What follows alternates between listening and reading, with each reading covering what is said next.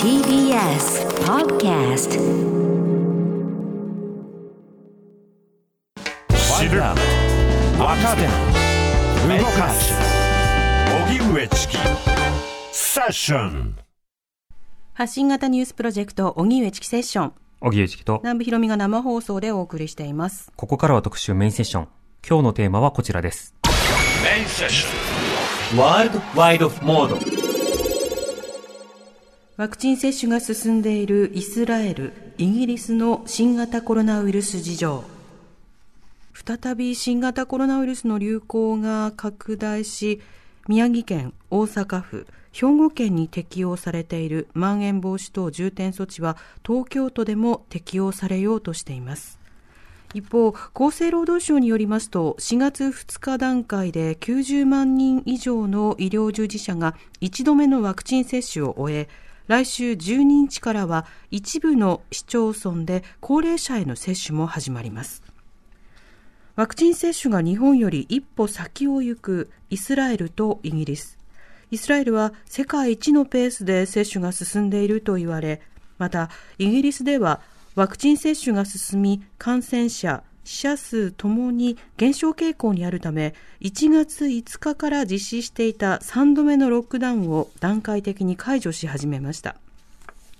そこで今日はイスラエルとイギリスの新型コロナウイルスワクチン接種の現状を現地在住の方に伺います。はい。あの、新型コロナ対策、いろいろな海外事例からね、学んだり参考にしたり、議論のヒントをはいもらうというところはありますけれども、ワクチンが接種できればそれでゴールというわけではないので、この接種期や接種が進んだ中では、どういったはい。風景になるのか、どういった課題があるのかなど、いろいろ伺っていきたいと思います。ですでは早速お話を伺っていきましょう。はいまずはイスラエルの現状についてです。エルサレム在住のフリーアナウンサー、新田麻子さんに伺います。新田さんよろしくお願いします。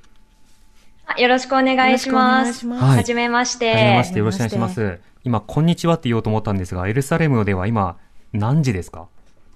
あ、えっ、とですね、今、あの、朝の10時半を回ったところで、ちょうど先月末からサマータイムが始まったので、か6時間の時差になりました。うん。ということは、こんにちはでセーフっていう感じですね。あセーフですね。はいはい。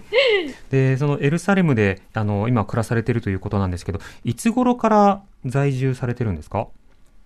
はい、えっと、去年の7月末からこちらに住んでいまして、うんあの、現在は現地の大学院に進学しています。はい。去年からということですと、その現地に行く段階、なかなか大変な手続きもあったんじゃないでしょうか？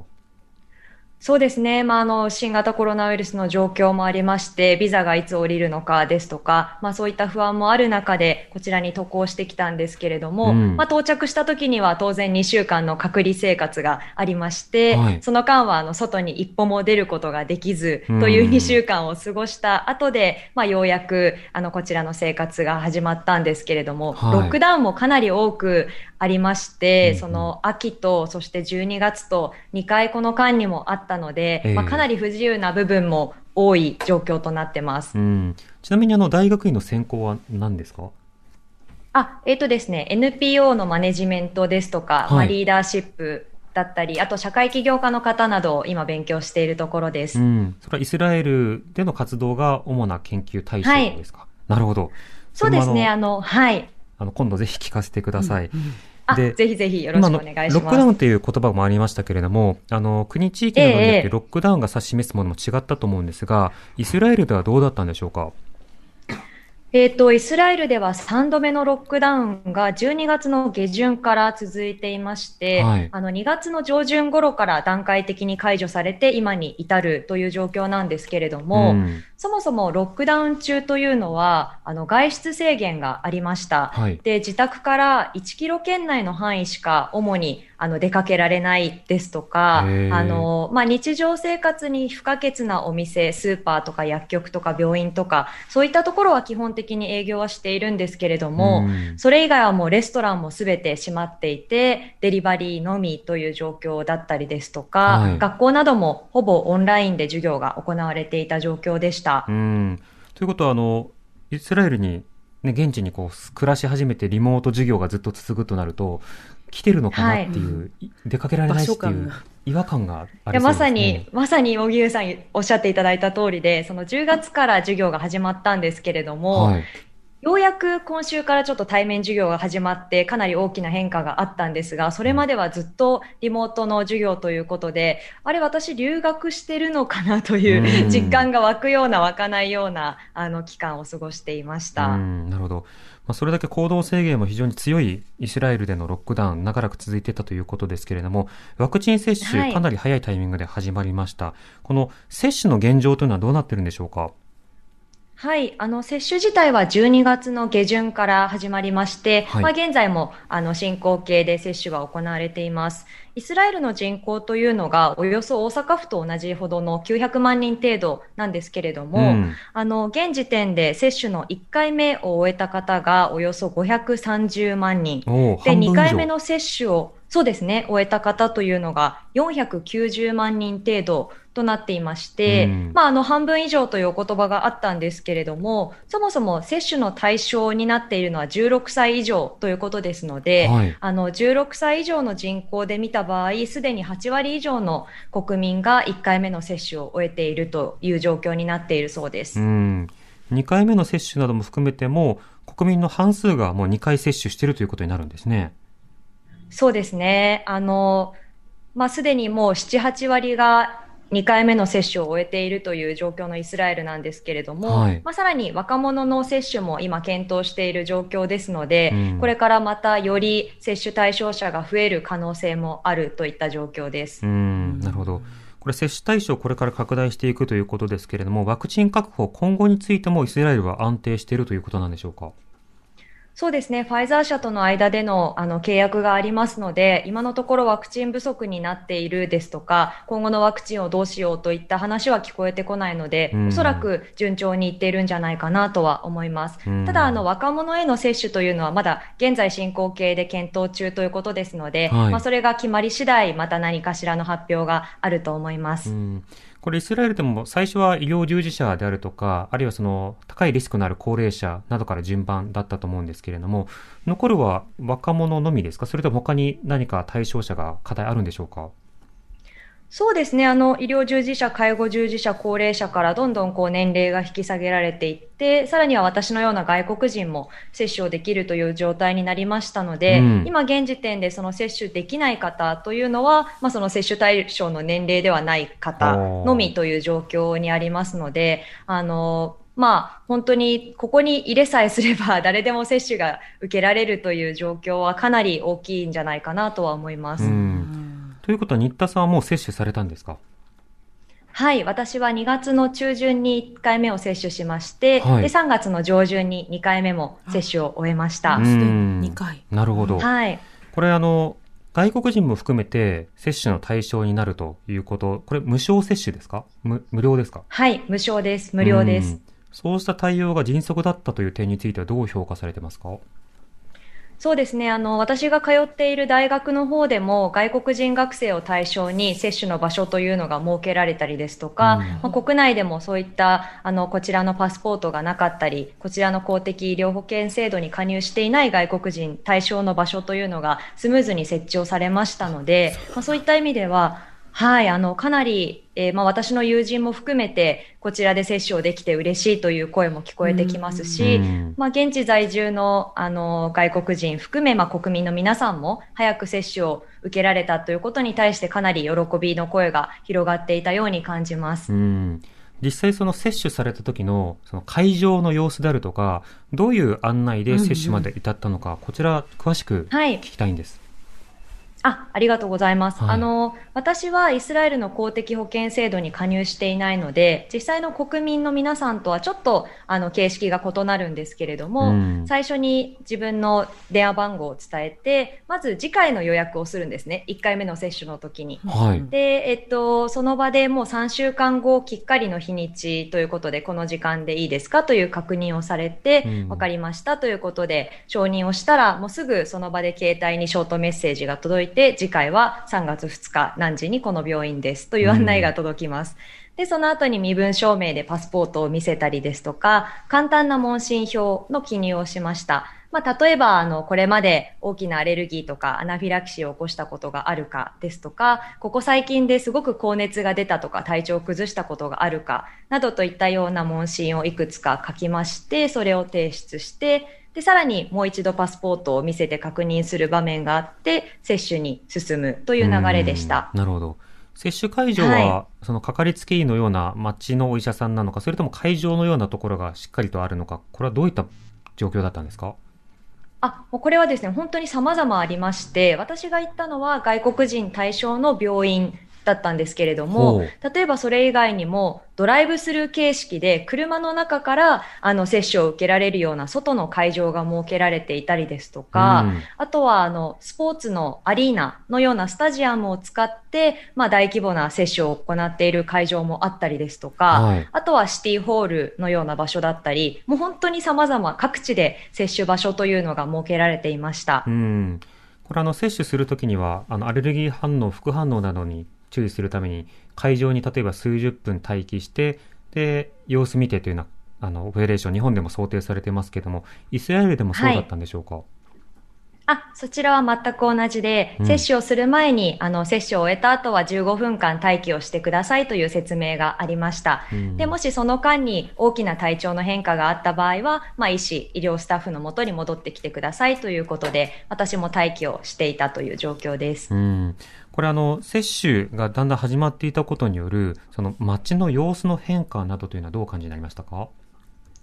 そうですね。あの、まあ、接種が始まったのは12月の下旬だったので、まだロックダウン中という状況ではあったんですけれども、はい、まあ、2月の上旬から徐々にロックダウンが解除されるとともに、えー、ワクチンの接種者というのも徐々に徐々に増えていっている状況だったので、かなり街は現在はもう賑わいが戻ってきて、お店などもほとんどオープンしている状況ですので、あの、これまでと比べると、より日常が戻ってきたという実感はかなりあります。うん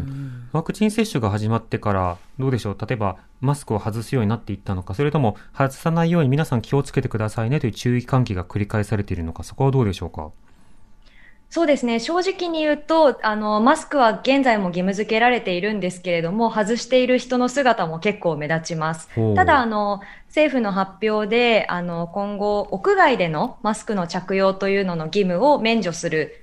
という方針の、まあ、発表も出されていますので、うん、まあ、これが来週以降に正式に決まるものなんですけれども、まあ、屋内ではマスクの着用をこれまで通り義務付けますが、屋外に関しては少し緩和するといった動きも見られています。なるほど。逆にこれまでは屋内でも屋外でもマスクの着用は義務として定められてたんですか？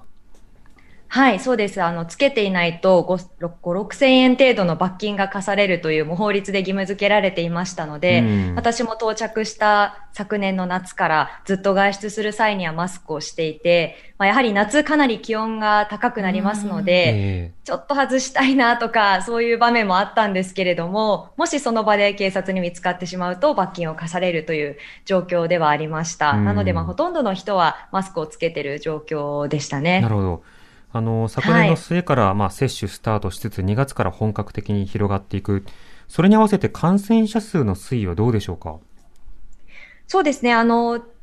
ロックダウン中はやはりかなり感染者数が多くて、12月とか1月の感染者数っていうのは1日あたり1万人を超える日もありました、はい、で。かなり不安な状況が続いていたんですけれども、3月の中旬頃から急激にあの感染者数が減ってきまして、うん、えー、その頃から1000人を1日あたりですね、下回る日がほとんどになってます。で、ここ最近ですと100人台の日もあったりしますので、3月の下旬からは日本と比べると1日あたりの感染者数が日本よりも下回っているという状況にようやくなりました。うんこれあの、先ほどワクチン接種の予約をすると、ショートメッセージ来たということですけれども、日本で今、はい、あの、問題となっているのは、そのワクチンの予約システムとか接種をした人の管理というものを、自治体ごとのデータ共有をどうするのかということで、あの、相当、あの、まあ、目詰まりというか、うん、先が怖いぜっていう状況ではあるんですが、はい、あの、知り得る限りイスラエルの対応というのはどうなんですか、そこは。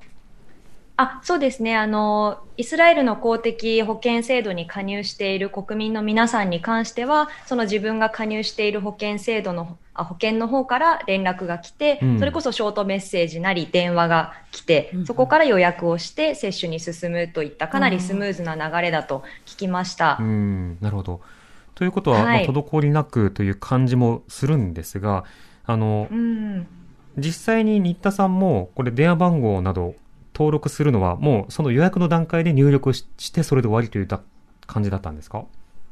あ、そうですね。あの、私の場合は、あの、接種会場に行って、うんその場で、あの、次回の予約とか、今後接種証明をもらうために電話番号とメールアドレスというのを登録して、で、接種が終わった後、えー2回目の接種が終えて1週間が経つと接種証明というのが発行されるんですけれども、うんそういったプロセスのために、あの、登録したという感じです。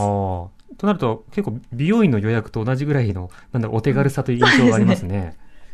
はい、そうですね。あの、やはり、しかも手元に SMS でメッセージが残っていると、うんまあ、日にちを間違う心配とかももちろんないですし、はいあの、かなり容易に登録ができますので、そこは本当にスムーズだったなというふうに実感してます。うん、逆にそのワクチン接種に対して、あの、まあ、怖いというか、あの、距離を取りたいという方も、まあ、日本にもいるんですけれども、そうした方々への対応というのはイスラエルはどうだったんですか、そうですね。まあもちろんイスラエルもそういう方は中にはいらっしゃいます。ただまあ私の周りを見ているとほとんどがワクチンに積極的だった印象なんですけれども、はいまあ知人の話を聞いていると、例えばテレビの放送であったり、あの、そういったもので積極的にワクチンの接種を呼びかけるようなアプローチもあったと聞いています。うん。ということは特にワクチン接種しなければいけない義務だっていうところまではなってないわけですか？そうですね。あの、義務付けられているわけではないんですけれども、まあ、ワクチンを接種することで接種証明というのが得られて、はいそれによって一部行動の範囲も広がるという点もありますので、あの、そういった意味では、早く皆さん、こう、日常を取り戻したいとか、早くどこどこに行きたいからワクチンを接種するといった方も多いように思います。なるほど。うんえーラジオネーム、あさちさんからのメールです。イスラエルでのワクチンの事情にすごく興味があります。日本でも接種証明のことが話題となっていますが、イスラエルでの接種証明の現状を知りたいです。とはいいうふうにいただいています。まず、あの、接種証明というのはどういったものなんですか？はい、あの基本的には、えっ、と、メールでその接種証明が届いて、それを印刷した、して持ち歩いたり、携帯の画面で見せたりするんですけれども、うん1回目の接種日、そして2回目の接種日、さらにはパスポートや、えっ、と、名前などが記載されている、本当に簡単な書類になります。はい。で、その接種証明があることでできることというなことになりますと、例えばスポーツジムの利用ですとか、うんイベントの参加であったり、はいあとはホテルに宿泊したりですとか、まあ私の場合は大学の通学というのも、その2回の接種を終えたよという証明が必要になっています。ううんん、なるほど。逆に言えば、ないとホテルに泊まれないっていうことですか？今まで。そうですね。あとは、あの、レストランもですね、はい店内での飲食っていうのは、接種証明がないと一応できないということになってまして、うんはいまあ、屋外にテラス席なども結構多い国ですので、はいはいうんまあ、あの、そういったところに行くこともできるんですけれども、まあ、店内で飲食をしたい場合は、接種証明が求められる場合が多くなってます。うんすみません、この接種証明、紙ということで、その、例えばスマホで撮ってとかではダメなんですか、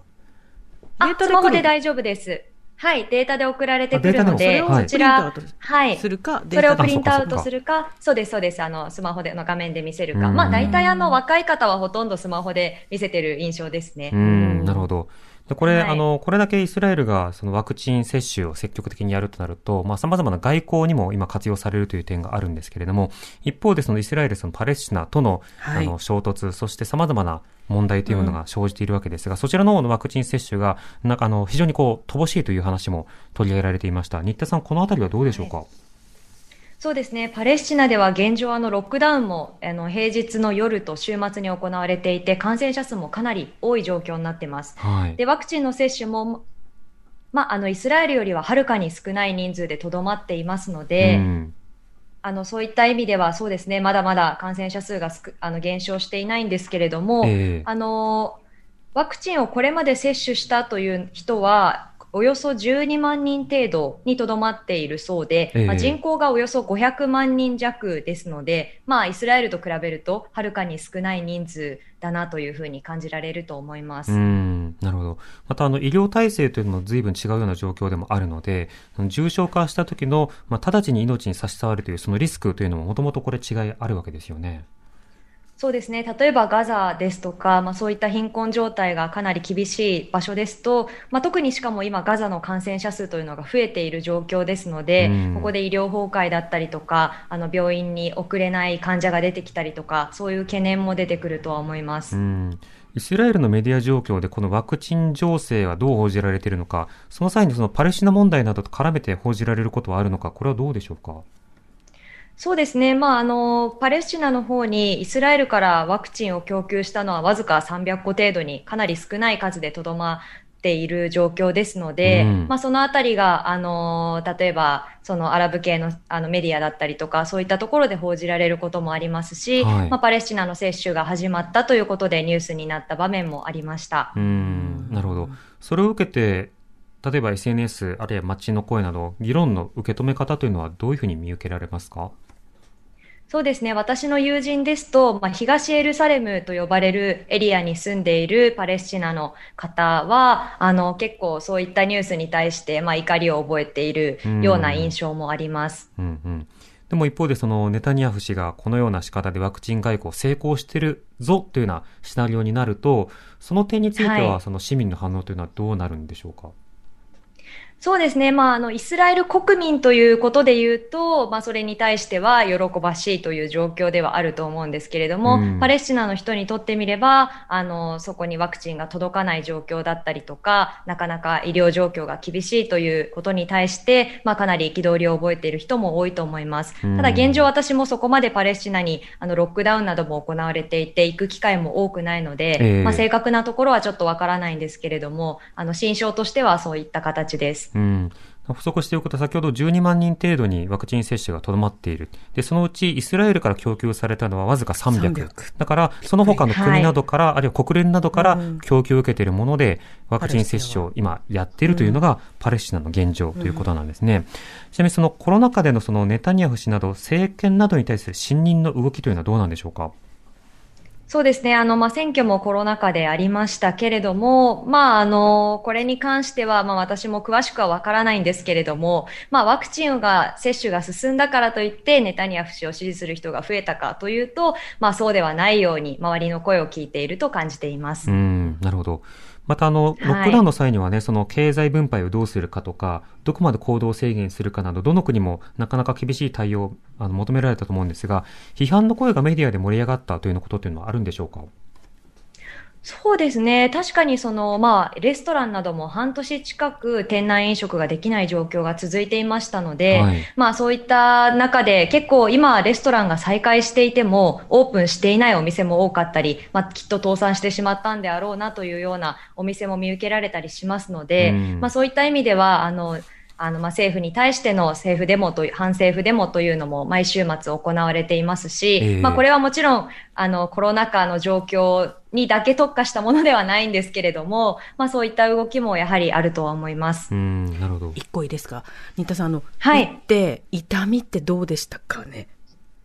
あワ、クえっと、チン接種の。接種自体の、はいはい。はい、痛みはそこまで感じなかったんですけれども、やはりあの、接種を終えた後に、あの、結構腕がだるくなるような、筋肉痛のような痛みがあったりですとか、あと、私1回目の接種の時はそこまで反応はなかったんですが、2回目の接種は結構、次の日体がだるかったり、熱っぽくなったりとか、うんちょっと風邪のような初期症状がありました。ただまあ48時間以内には収まったという感じでした。うんまあそうした経過観察も含めて、はいということですね。新田さん、とても参考になりました。ありがとうございました。こちらこそありがとうございました。はい。えーエルサレム在住のフリーアナフリーアナウンサー、新田麻子さんにお話を伺いました。あの、いろいろ海外の取り組みなどとか含めて聞くと、その良し悪しも含めてやっぱ検討材料になりますね。引き続きこの後は5時台に続きます。TBS ラジ TBS ラディオオ荻上チキ荻上チキセッションえまずは訂正ということで、はい。今日のメインセッションでワクチン接種が進んでいるイスラエル、イギリスの新型コロナウイルス事情を特集したんですけれども、イスラエルからパレスチナのワクチン提供、番組の中では300回という話が出たんですけれども、えー5000回、確認されている限りで5000回という提供だということなので、この数字の訂正です。はいで一方であのイスラエルの方では500万人以上が接種されている中で5000かっていうと桁が違うというのは、まあ、確かですよね。ね。はい、格差の話というのは非常に重要だなと思いました。TBS Radio 荻上チキセッション TBS Radio 905-954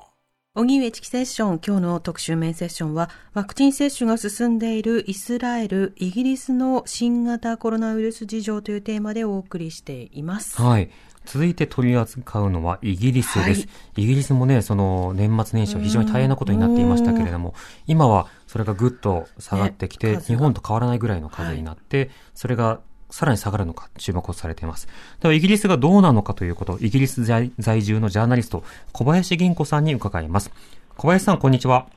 あこんにちは。よろしくお願いいたしおます。願いします。はい。さて、あの、イギリスの様子を伺いたいんですけれども、まずあの、イギリスワクチン接種の状況というのはどうなってるんでしょうか？はい。あのワクチンをですね非常にあのたくさんの人が今あの接種しておりまして、はい。あのイギリスの人口はあの日本の半分の6700万人ぐらいなんですけども、うん。6日時点で1回目の接種、あのワクチンは2回がセットであの進んでますよね、で、はい。1回目の接種が約3170万人になりまして、うん。これは大体成人、18歳以上の成人の約60%ぐらいに達したってことなんで、あのかなり広がってる感じです。はい、なるほど。あの、これがまたこれからさらに広がっていくということなんですけれども、今後のワクチン確保のめどというのは立ってるんでしょうか、今のところですね、あの最初ファイザー、それからアストラゼネカで5日からモデルナがあの使用されておりまして、うんあの7月あの最終までにあの成人全員をあの接種するようにあの今のところ政府は計画してるんですけども、ええ。注文数が非常に多くてですね、はい。あの非常にその約4億回分、なんと4億回分注文してるんですね、ただその、うん。あのいっぺんには来ませんので、はい。余ってることはないんですけれども、現時点ではその特に足りないっていうことはなくて、あの着々と進んでいくっていう話はしているようです。うん、4億回分、確保がしっかり数が違うる。。これあの、接種が始まったタイミングであるとか、どうしてこれだけの規模を確保できたのか、そこはどうでしょうか？ええーとですね、あのもともとワクチンの開発を1月、去年の1月時点でもうあの研究者のレベルでですね、これはもしかして大変なことになるかもしれないっていうので、その実際にその新型コロナワクチンの開発に向けて動きが始まっていたようなんですけども、はい。その後は政府が5月に特別の部隊を立ち上げて、それしてどんどんどんどんその買って、注文買っていくといいますか、開発にもお金をかけましたし、うん。かつその注文していったんですよね、そのリスクを覚悟で、そのどこのワクチンが、どこのその会社によるワクチンが成功するかどうかわからないんですけども、とにかくお金をたくさん出して、どんどんその注文していったと、でまあ、あのこれだけあの確保をして、それしてあのイギリスでは医療体制をその中央集権的にやるその国民医療サービスっていう NHS っていうその体制があるんですけども、はいそれを中心にしてあのどんどんどんどん進めていったっていう感じがありますうね。ん、なるほど。その研究にもお金を一気に投じて、発注もそれに同時にかけていったということなんですね。そうなんです。動きが早かった。うん。これあの、ワクチン接種、それだけの方々にこう届き、届いているということですけれども、あの、はい小林さんは接種はされたんですか、えあの私もですねあの接種、3月中旬に1回目をしまして、うん。これはその私も含めて市民の方はですね NHS の先ほどのあの医療体制の方から手紙かあるいは電話が来るのをこう、まただ待ってるんですけども、はい。そうすると連絡が来ますので、今はその特設のウェブウェブサイトに行って、1回目と2回目、そしてその自分のあの郵便番号を入れて、自分の近いあのところ、どこで接種を受けるかを選んで、でもうん。ネットで簡単に予約できますので、その、ええあの私も3月中旬にそうやって1回目を近所のクリニックであの接種したっていうことなんですけども。うん。これ接種対象の中には、例えばその外国籍の市民であるとか、まあ現地住民などいろんな方いると思いますけれども、そこはどういった線引きになるんですか？年齢のみですか？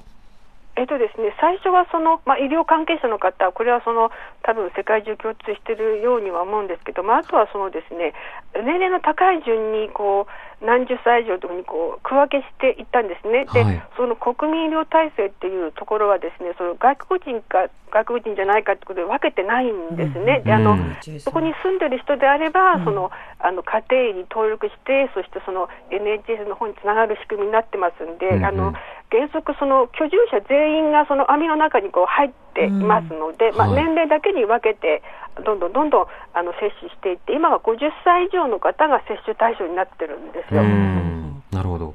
南部さんイギリスに住んでたはい時も、その保険 NHS は。はお世話になりました。ああ、はい。そうなんですええね。等しく医療を受けられる。うんうん。なるほど。となると、まあ、コロナは別にね、あの、相手を選ばないですから、はい。あの、国籍に関わらず接種をその国でしていくっていうこと、うんこれ大事になる。うんこれは、あの、共通していますよね。うん。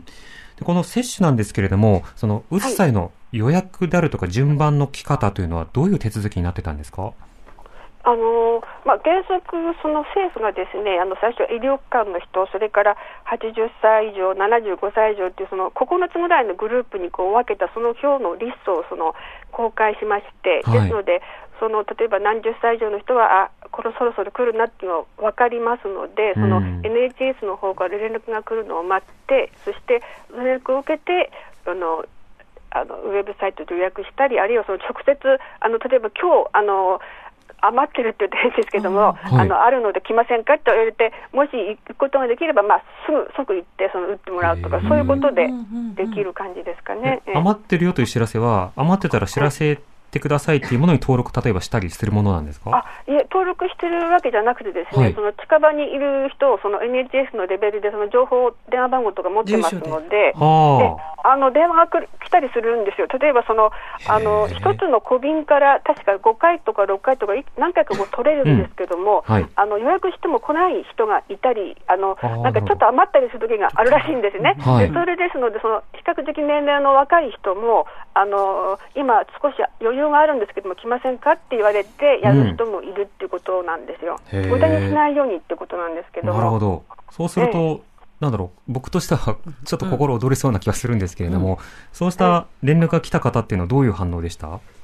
あそれはやはりあの皆さん、とても嬉しがって言っておりましたけれども、うん。やはりその一部に、世界の中で一部にそのワクチン打ちたくないとか、そうん。の嫌悪感のある人いると思うんですけども、こちらではもう、もちろんそういう方もいらっしゃるんですけども、やはりそのワクチンを打って、あの例えば高齢者施設にいる自分の親とか、うんあの祖父母に会いたいとか、あるいは孫に会いたい、あるいはその旅行に行きたいとか、レストランに行きたいとか、その強いインセンティブがありまして、うん皆さん受けたがってるんですね。ですので、うんそのまあ大歓迎というような感じで、今まではずっと進んできたんですけれど。なるほど。これあの、先ほどイスラエルなどの場合ですと、その接種した場合、その接種証明を出し出せば、あの、いろいろ法などで制限されている行動が可能になると。お出かけとか大学に通うとか、イギリスの場合はどうなんでしょうか？えあのイギリスもですねあのイスラエルのケースを見て非常にその参考にしてどういうふうにしようかっていうのでその政府は導入したがってるんですけども、はい。あの一部で反対が出てましてというのはそのワクチン接種というのは任意ですのであくまでも任意ですので、その病気の関係で何かそのワクチン特定のワクチンを打つと体に何かができてしまうとかあるいはその宗教上の理由でですね打ちたくないという人もいるわけですので、うんであと若者層とか子どもにはまだその一種一斉接種が始まっていませんので、はい。例えばそのえレストランに行こうとかスポーツを見に行こうっていう時にその子どもはいけないとかそういうことになるとまずいっていうことで格差を作るっていうことはいけないっていうことで反対論があるんですが政府はやはりその導入したいっていう気持ちがありますんで、ええもう今月中旬からあの一部でですねあのそのパイロットサービスというかその試験的に始まる予定なんですよ。うーん、なるほど。うんまあ、これは自由との、ね、バランスをどう取っていくのか、どういった議論の中に位置づけるのかということもさることながら、もともとそれなりの権利制限をしているからこそ、その権利を外す特権をワクチン接種によって得られますよっていう、まあ、交換材料になるというような、そうしたようなところも含めて一つ特徴がありますね。そうなんですよね。本当にですので、あの非常に大きな問題で、うんあのこれから議論が続くとは思うんですが、そのやはりビジネスの方でもあの、例えばレストランをオープンしたときに、そのワクチンをを接種した人が入ってくると安心ですよね、働いてる人も、それから、うんあのお客さんも安心ですので、そのインセンティブがありますので、はいどこかでもしかしたらあの導入するかも分かりませんよね。うん。例えば大きなスポーツ、はいスポーツ観戦の場合にその導入するとかですね。あの、例えば面接などで接種してないから不採用とかになると、こういうなんだろう、まあ差別とか排除とか、うんそうしたものにつながると、これまた裁判とか、いろいろな問題につながりそうではありますけどね。ですよ、ですので、その野党か、あるいはその与党の中でも非常にその大きな反対論がありまして、うんちょっとあの議会での議論がどうなるか、まだわからない状態なんですけどね。うん、なるほど。また、あの、小林さんは接種されたということですけれども、その、はい接種会場というのは、あの、先ほど、近くのお医者さんで接種されたということでしたっけ？はい、なんです、うんそうなんです、ですので、その何人かの方が言ってまして、その中に入ると、ま、マスクをつけていくんですけれども、はいそのやはり一人一人2メートルずつ間隔が空いてまして、うんその後その接種はその腕のあの上部のところにちょっと針を刺すんですけども、その後そのもしかしたらアレルギー反応が出る可能性もあるということで、15分ぐらいそこにちょっと待機してるんですよね。うんでそれを時間が過ぎると、もう行っても出てもいいよって言われるんですけども。なるほど。これあの、え例えば会場などを特設して集団接種をする場合の一つの、まあ、メリットとしては、そのアロアナフィラキシーなどにその場で対応できるかどうかということの事前確認がしやすいという点あると思うんですけれども、そのあたりの議論はイギリスはどうだったんでしょうか？あのーそのあたりはですね、その NHS の医療体制の中でそのいろいろ議論があって、はい。あのやっていたようなんですが、あの実際にその大きいテントを作って、あの椅子をこうなんでしょうね、こう広げて皆さん座ってたりしてますので、その場所にややっぱりある程度のスペースがないとなかなか、できにくい部分もありますね、ちっちゃいところでやるってわけにもいけませんよね、そのね。例えば郊外にあの椅子を置くっていう形をしている病院病院といいますか、その小さなクリニックもありましたけれど、ええなるほど。あの、データ見てますと、その1月、あれ12月1月からここ3、4ヶ月で、随分新規感染者減ってますね。えあのこのワクチンの効果っていうのがもう非常に大きくてですね、ええそのあのワクチンがいいかどうかっていうのはいろんな議論があるんですけども数字がもうあの劇的に減ってるんですね例えばうん最新の情報ですとその日本と比べると非常に大きいんでちょっとびっくりするんですけども1日の陽性になったその感染者の方が2700人だったんですが、はいそれはそのかつて数万人いたんですよ。うん。でその1週間前と比べると37%ぐらい減ってまして、ええ亡くなった方も1日で45人で、これはその、まあ、大きいといえば大きいんですけども、かつては1000人近くいたんですうね。んでこれも1週間前より36%減少してまして、入院患者の方も非常に劇的に、あの本当に急激にこう減っていまして、ええ驚くほどですね。うん。そうしたそのワクチン接種のタイミングと、それこそあの、えっと、行動を例えば、あの、変化させてしまうことによってむしろリスクを高めてしまうという、そういったあの、問題もあるわけですけれども、そのあたりに対するアナウンスというのは、行政、メディア、どういうふうにしてたんですか？あのですね、あの今までずっとそのロックダウンで外にあの出ても、まあ、人に会っちゃいけないっていうのがあったんですが、不要不急の外出は不可ということですね、はい。ただ、ワクチンが広がってきましたので、今、だんだんだんだん解除されて、うん。その戸外でも人とあの6人以内であれば、まあ、談笑してもいいとかって緩んでまして、来週の月曜日からはあの日本では空いてますけども、そのレストランとか、うん。デパートや美容院も営業できるようになるんですね。うん。であのそういう時になんですがその、それ以前にですねやっぱりその心情として、今までこううちにいなさいって言われてたもんですから、その外を歩いてると、マスクをつけてる人多いんですけども、あの人が集まって何か談笑してるのは非常にこう増えてますんで、はい。あのこのワクチンが増えることによって安心して、なんかあのやっちゃいけないのにやっちゃったとかって、そういうことはなんか非常に増えそうで、今、それを非常にあの政府の方はですねあの安心ししないでくださいっていうことを何度も何度もアナウンスしてるんですけども、その人の心理としてですね今までずっと我慢してきたもんですから、はい。やはそれとそれからやはりこのようにその劇的にうん。あの数が減ってますので、やはりどうしても気持ちの寄り道というか、人の心理として、なかなかうまい具合にはいかないですね、ルールを守るっていうのは。まあ、そのあたりも日本の課題にも共通しそうですね。はい。小林さん、お時間となりました。ありがとうございました。ありがとうごあざいりがとうございました。ます。失礼します。イギリス在住のジャーナリスト、小林銀子さんに伺いました。荻上チキ